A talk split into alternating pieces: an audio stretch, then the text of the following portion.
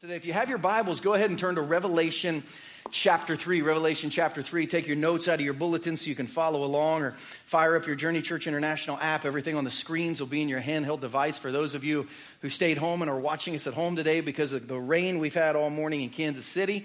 Thanks for joining us through our live stream. We're in week seven of a series that we're calling Letters from Jesus. We've been studying the book of Revelation for seven weeks, studying through seven letters that Jesus wrote to seven churches to learn how we can see Jesus better, to learn what we can discover about our own hearts spiritually, and to learn how we can be blessed. We find ourselves in the Mediterranean basin.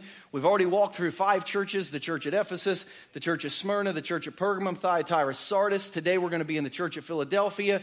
We'll end up next week at the church of Laodicea. Remember, John wrote this revelation from Jesus that he received on the island of Patmos all month long. For two months now, we've been learning about Jesus. And today we're going to learn about a Jesus who can be trusted. So let me ask you just at the top of this message how is your trust right now spiritually? Today we're going to learn about how we can be faithful spiritually. So let me ask you right at the top how's your week been spiritually?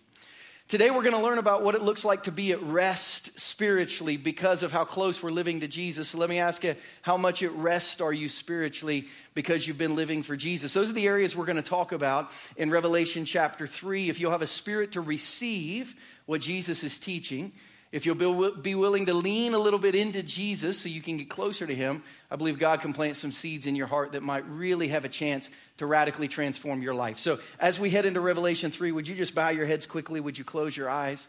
At our church, we believe the Bible is the Word of God, it's written to His people. So, as we get ready to read the Bible today, this is God speaking to you, not me speaking to you. So, would you whisper this prayer from your heart to heaven? Would you say, Speak, Lord, for your servant is listening? Just ask God to speak to your heart, to show you what you need to see, to let you hear what you need to hear. I really hope you hear God's message for you today, not mine. God, speak to our hearts. We are listening from your words. Speak to us. We will try our very best to hear and follow what you say. In Jesus' name, everyone said, Amen. Revelation 3 7 begins this way To the angel, you might circle that word angel. Remember, that probably means minister or the pastor. To the pastor of the church in Philadelphia, write These are the words of him who is holy and true, who holds the key of David. What he opens, no one can shut, and what he shuts, no one can open. I know your deeds. See, I have placed before you an open door that no one can shut. I know that you have little strength, yet you have kept my word and have not denied my name. I will make those who are of the synagogue of Satan, who claim to be Jews, though they are not, but are liars, I will make them come and fall down at your feet and acknowledge that I have loved you. Since you have kept my command to endure patiently, I will also keep you from the hour of trial that is going to come on the whole world to test the inhabitants of the earth. I am coming soon. Hold on to what you have so that no one will take your crown. The one who is victorious, I will make a pillar in the temple of my God. Never again will they leave it. I will write on them the name of my God and the name of the city of my God, the New Jerusalem, which is coming down out of heaven from my God. And I will also write on them my new name. Whoever has ears, let them hear what the Spirit says to the churches. That is what Jesus said to the church in Philadelphia. Now, in 1976, a little boxer with a little strength named Rocky Balboa came out of the city of Philadelphia, and he shocked the whole world by the time we got to Rocky 2 by defeating the champ Apollo Creed. This is not about that city, Philadelphia. This is about the ancient Philadelphia, a, a, a city in Asia Minor 2,000 years ago that also had something little that made a big impact. We read about a little church with just a little bit of strength in this ancient city of Philadelphia that had a huge impact for Jesus. Let me tell you a little bit about this 2,000 year old city. Philadelphia was the youngest of the seven cities of Revelation. We know it wasn't built until after 189 BC, which meant in the time of Jesus it was barely 200 years old. This was not an ancient city in the time of the New Testament. The city was named after King Attalus II. He was the king of Pergamum. His nickname was Philadelphus because of his love for his brother Eumenes, who he took over for, the former king of Pergamum. It was built as a missionary outpost. The purpose of the city was to spread Greek culture and language all over the Lydian kingdom, and it succeeded so well that within 200 years, the language of the Lydian kingdom was extinct and it had been totally replaced by a new language. And Philadelphia, as a city, was built on the ridge of a volcanic plateau this is going to be important for later. And it suffered so many devastating earthquakes and aftershocks that many inhabitants of the city moved into tents outside the city and only returned to open air marketplaces every day to work. They created kind of the first suburbs because nobody would spend the night in the downtown area because they were afraid the building they were in would fall down on them. And no one would even go to work in a building with a roof because they were afraid it would fall down on them. That information will be useful to us as we go through this message in a minute. But you're not here to learn about Philadelphia. You're here to learn about Jesus, what's revealed about Jesus. We're not here to learn about Philadelphia. We're here to learn what's uncovered in our hearts spiritually. We're not here to learn about a 2,000 year old city. We're learn, here to learn about how we can be blessed moving forward in our life 2,000 years later. So let's look at these three areas. Let's look at three key questions from these areas and see if God doesn't speak to our hearts this morning. Number one, what's revealed about Jesus? As we move through Revelation chapter 3, this letter to the church in Philadelphia, what do we learn about Jesus? Look at verse 7 to the angel of the church in Philadelphia, write, These are the words of him who is holy and true, who holds the key of David. What he opens, no one can shut, and what he shuts, no one can open. If you have your pen, I want you to go to these words. These are the words of him who is, underline, who is holy and true. Every one of the letters has a different description for Jesus. Here we learn that Jesus is the one who is holy. Go back, if you would, for a minute, guys. Who is holy and who is true. This phrase, holy and true, is a phrase used six times in the book of Revelation to describe Jesus. Here in Revelation 3 7, we also find it in Revelation 6 10, Revelation 15 3, Revelation 16 7, Revelation 19 2, Revelation 19 11. He who is holy and true. You say, what's it mean? It actually means two things that mean one big thing. It means two things that mean one really big thing. What does it mean that Jesus is holy and true? Well, the word holy means perfect in character. Later in the book of Revelation, this same Greek word will be used as faithful. It will be used as just. It will be used to describe someone who is perfect in their character. We learn that Jesus in his life towards us, in his motive towards us, Jesus is always perfect. You can trust the heart of Jesus. Here's what it means it means if you have something going on in your life right now and you can't see the end result of it, you can trust in the middle of it.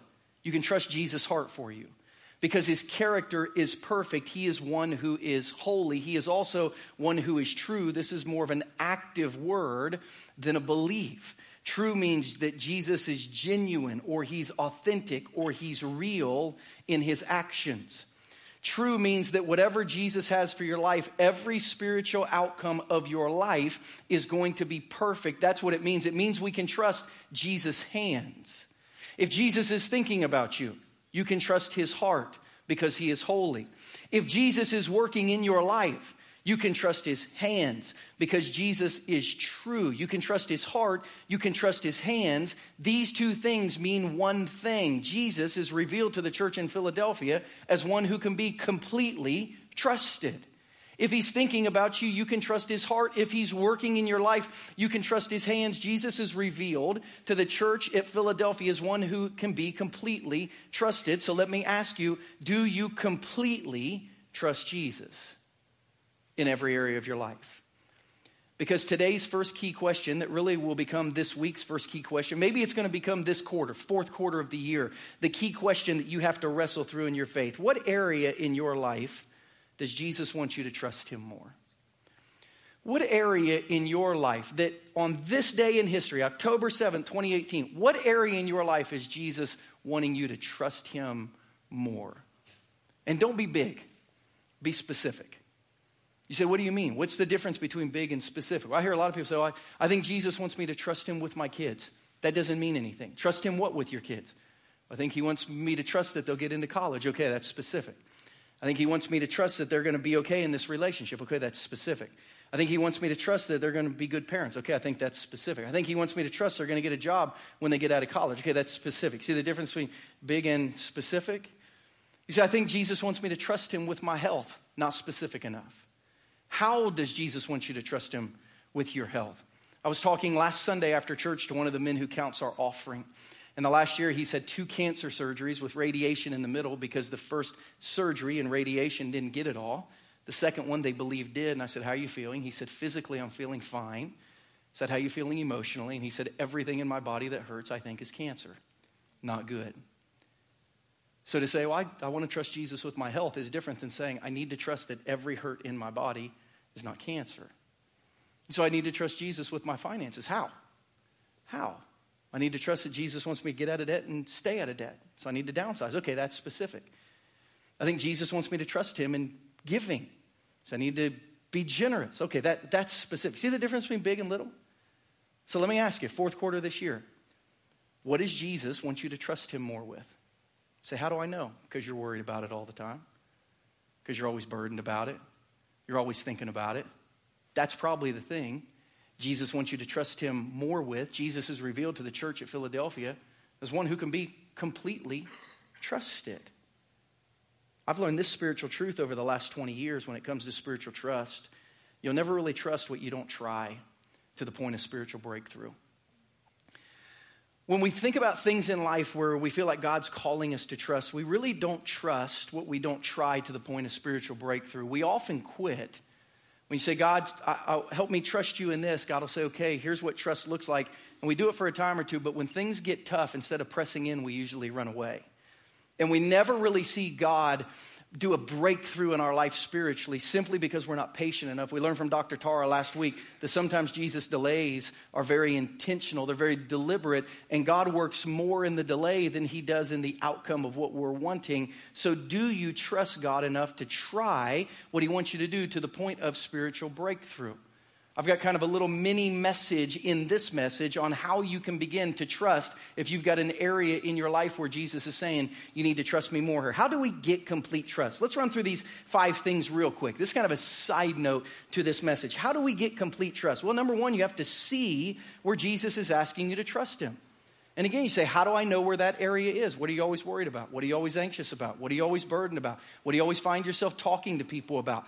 That's the area that Jesus wants to press in on your trust. See where Jesus is asking you to trust him. Number two, once you see that, begin to pray for trust in that area every day for 40 days. Go to a calendar, take October 7th, count 40 days starting tomorrow morning, and every day for the next 40 days, get up and say, God, very specifically, God, I need you to help me to trust you with my job. God, I need you to help me to trust you with this employee. God, I need you to help me trust you with this new manager that's been put in place. God, I need you to help me trust you with my kids and the ACT that's coming up or the school they're going to get into. God, I need you to help me to trust you with my year end raise or not raise and however that's going to work. Be as specific as you can every day for 40 days. And as you're doing that, number three, locate and memorize key scripture about that area. Find out what God has to say about that area. What are his promises in that area?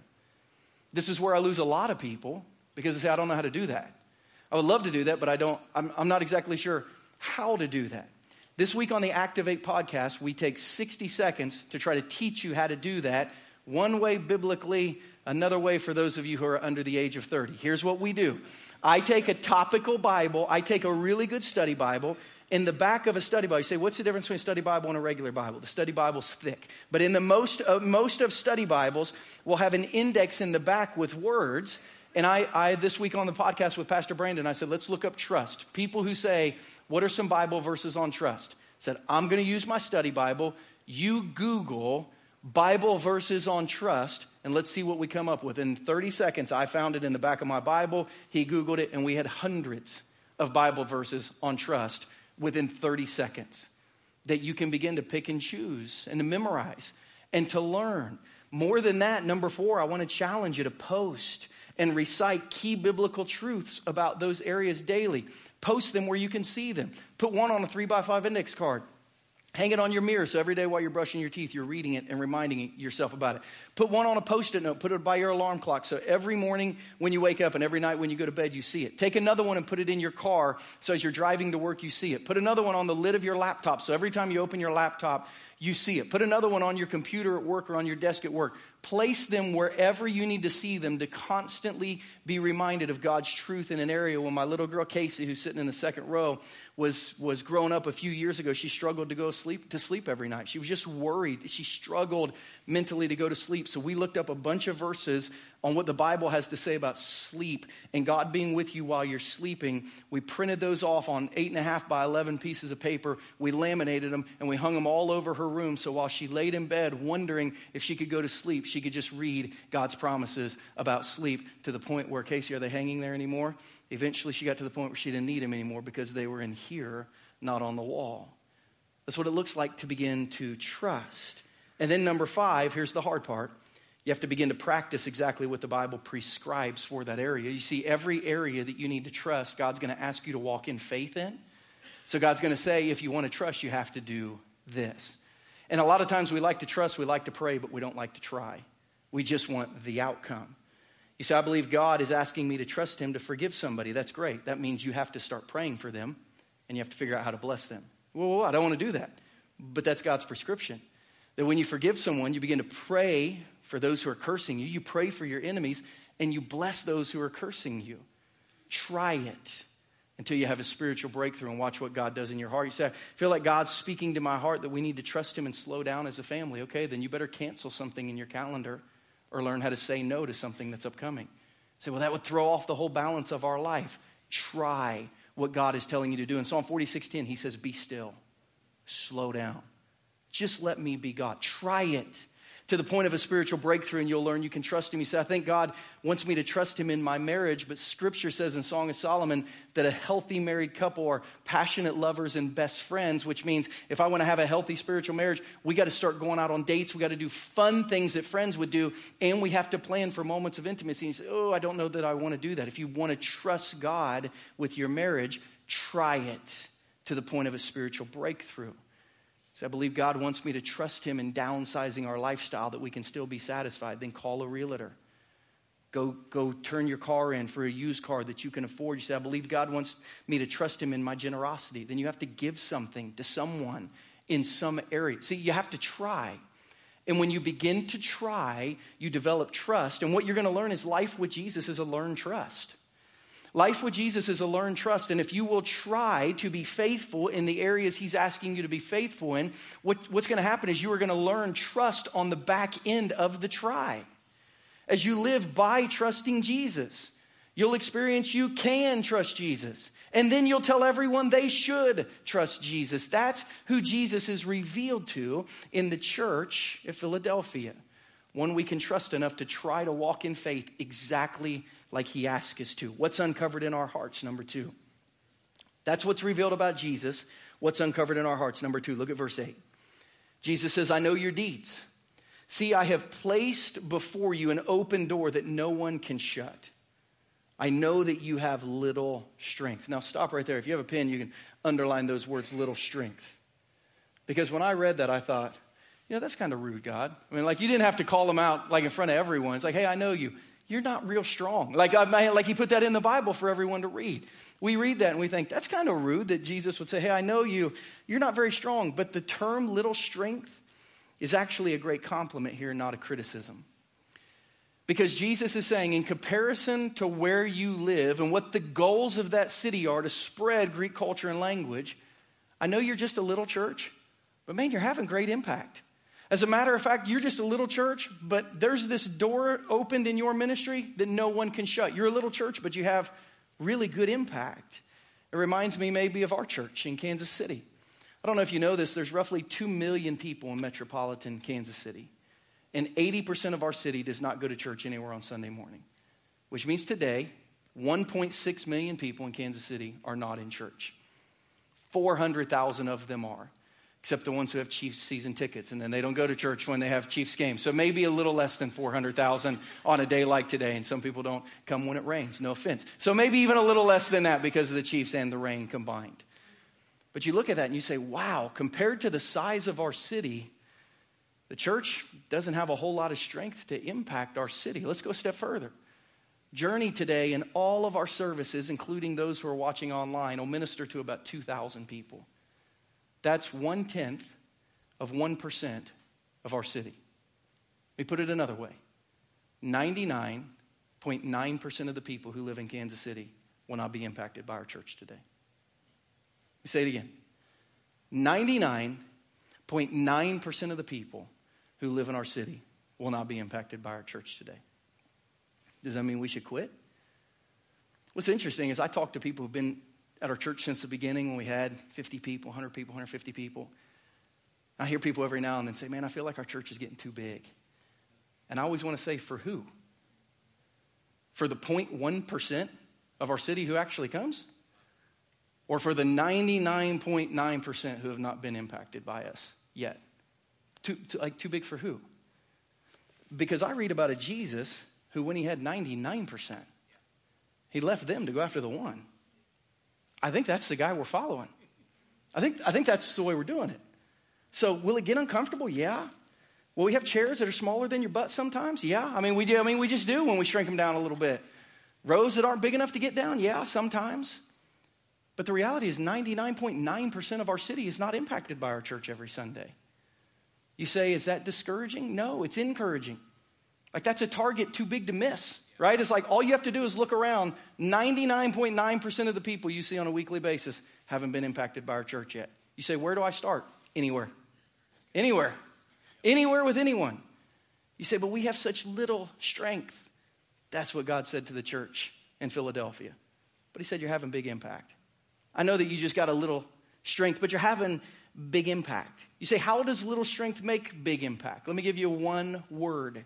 How does little strength make big impact? Let me give you a one word answer. Number one, be faithful. Be faithful. If you are faithful, your little strength, our little strength together, can have a big impact. Look at the last part of verse 8.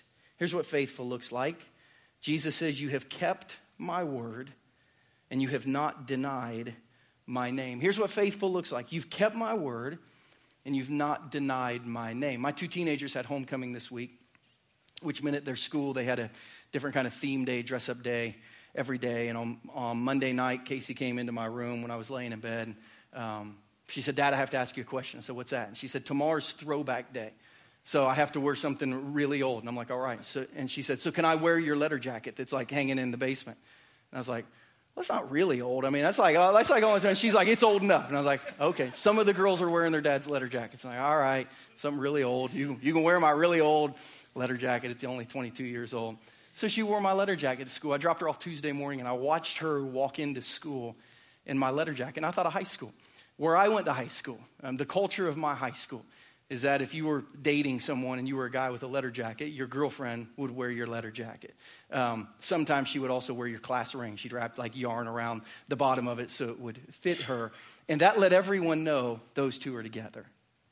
You say, what does it look like to keep Jesus' name? It means everyone knows you're together.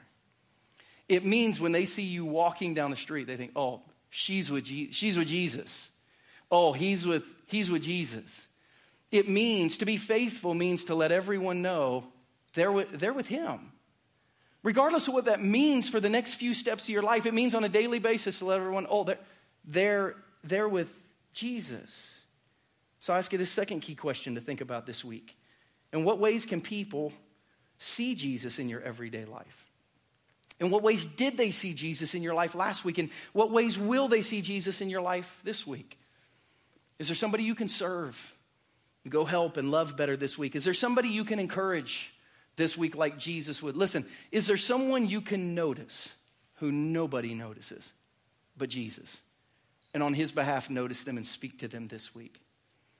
Can you become a person who begins to see and state positives about negative situations? Even though everything's bad, can you state a positive about a negative situation? Can you be someone who, in the latest uproar of our country, and who knows what the one next week will be, who always chooses peace over conflict, who chooses relationships with people over brash political statements. And I'm going to love who's in front of me instead of dividing over who's in Washington. Can, can we try to be Jesus? Can we choose loving humility rather than boastful statements or posts on social media? Can we, can we try to be Jesus to people? Because if we will have that little strength, I, I think we can make a big impact. And not only will we make an impact, but we'll be, number two here, validated. There are not very many verses like verse 9 in Scripture of Revelation chapter 3. This should make every Christian feel good about loving Jesus. Not a lot of verses like this one, but this is one to hang on to. Jesus says, You're going to be validated. Verse 9 I will make those who are of the synagogue of Satan, who claim to be Jews, though they're not but are liars, I'm going to make them come and fall down at your feet and acknowledge that I have loved you. The Jews in Philadelphia were saying that the Christians who had Jesus at the center of their life were crazy. The Jews in Philadelphia were looking at the church and they were saying anyone who would let their life revolve around Jesus is crazy. Jesus said those very same people, one day at the end of your life, maybe at the eternity, are going to come back and admit you were right and they were wrong. You're going to be validated in your faith.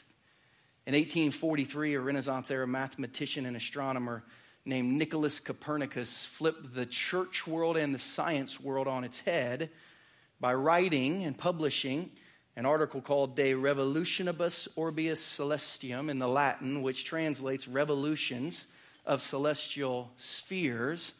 Basically, the article said this the universe revolves around the sun.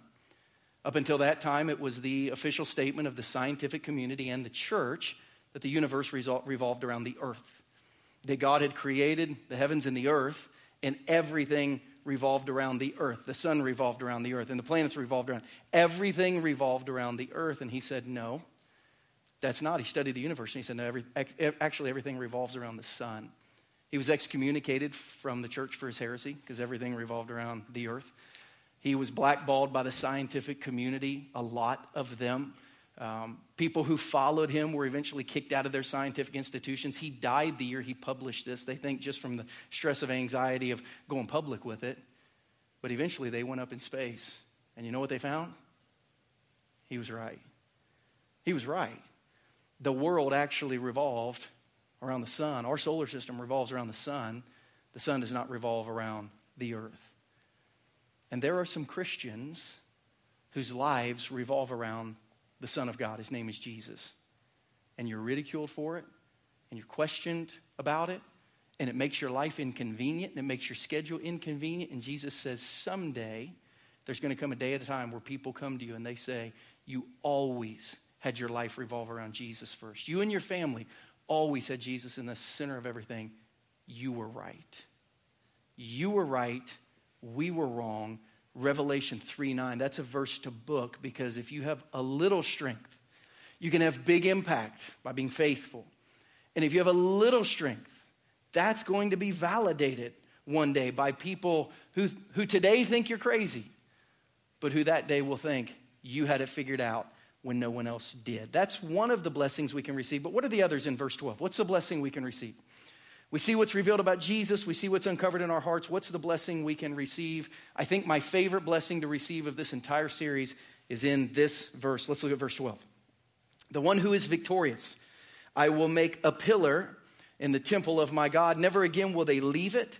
I will write on them the name of my God and the name of the city of my God, the new Jerusalem, which is coming down out of heaven from my God. And I will also write on them my new name. What's the blessing that we receive? Jesus says, You will be a pillar in the temple of God and you will never have to leave it again. Why is that important for the people in Philadelphia? They wouldn't stay in any place that was held up by a pillar because they all fell down. Any place held up by a pillar was something unsafe, was something unstable, was something not secure. They created the first suburbia areas by living in tents and driving into the city. Jesus said, It will be different for those who follow me. He said, Because I offer spiritual stability and spiritual security to those who follow me. You won't have to go to bed every night wondering if the world is going to come crashing down. I got you. You won't have to go to work every day wondering if the world's going to come crashing down. I got you. You won't have to watch your daughter get her license when she turns 16 and drive out the driveway for the first time and think the world is going to fall. I got you. And more than that, you'll be stability for everyone else. You won't just live in the temple that's not going to fall, you'll be one of the things holding it up. So eventually, everyone else will know, I got them too, because you will be a pillar in that temple. And here's the name of your spiritual stability and security. I don't know if you saw it, Jesus named it. He said, You're going to be a pillar. You're going to have spiritual stability and security. And he said, I'm actually going to write something on you. Here's what I'm going to name your spiritual stability and security Jerusalem. I'm going, to na- I'm going to name it Jerusalem, which is weird because probably the least stable, least secure city in the entire world is Jerusalem. But God said, not as a city, but as a word, this, this will be the thing that allows everyone to see you're stable and secure. Now, the city of Jerusalem is one of my favorite cities in the entire world. Our church has taken more than 100 people to Israel the last seven years, over seven trips. We'll go for the eighth time in November of next year. If you're interested in going to Israel, going to Jerusalem with us, we'd love for you to go. Inside your bulletin, there's a little card. If you say, I'd, I'd love to go to Israel one day, just give us your information. We'll reach out to you this November 18th. We'll have a meeting and talk about our Israel trip. We'd love for you to go. If you're following along on your app at the bottom of your notes, there's a little form where you can just sign up electronically. I would love for you to go to the city of Jerusalem with me. But this is not talking about the city of Jerusalem, it's talking about the word Jerusalem. Because Jerusalem is made up of two Hebrew words. God says people are going to see you with this word written on you, Jerusalem. What is Jerusalem? Two Hebrew words. The first, Yeru, which means the foundations. The second, Shalom. And you all know that means peace. God said, People are going to look at you, and it's not that they're going to see a word on you. Here's what they're going to see people are going to look at you, and they're going to see what it looks like to live at peace. People are going to look at people who trust Jesus. People are going to look at people who've learned to pray and memorize God's promises and try them to the point of spiritual breakthrough. People are going to look at people who are faithful, and here's what they'll look like Yeru Shalom. They will look like the foundations of peace. You know, I don't know if you know this or not, but Christians should be seen as the ones who are at peace in society. I'll be really honest with you. Our church shouldn't really even have to go after the 99.9% of the people in our community who haven't been impacted by Jesus. Here's what we should do learn how to live at peace with Jesus, and they'll come to us because they're all looking for it. Our whole world is looking for spiritual peace, emotional peace, marital peace, parenting peace, financial peace. Thank you, Dave Ramsey, right? I mean, the whole world is looking for peace. If we can become Yerushalayim, if we can become people who are the foundations of peace, they will find us. Now, do we still go? Of course we do. But more will find us than we will find if we will simply live at peace. So let me ask you today's third question Do people see you as the one who's always at peace? Mom, are you the ones the kids call when everything's falling apart because they know you're going to help them put it together. Dad, are you the ones the people come to when everything's at peace because they know you're going to put it together? Is your office the one they walk into when everything seems to be falling apart because they know five minutes with you will make everything better? Some of you, that's your story. Jesus says, for every Christian, that should be their story. We are Yeru Shalom. The world should see us as Yeru Shalom. Those who have the foundation of peace. And a lot of people say, well, I can't wait to get to heaven so that I can have that. That's not the way it's supposed to work.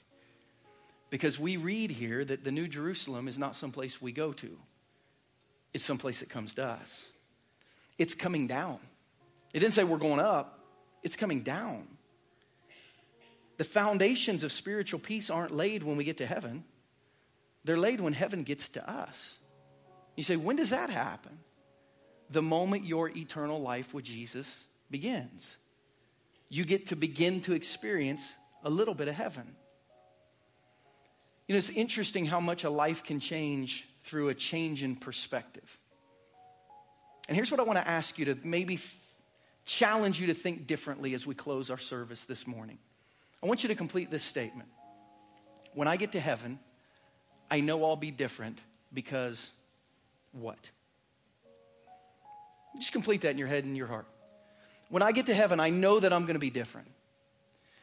Because what?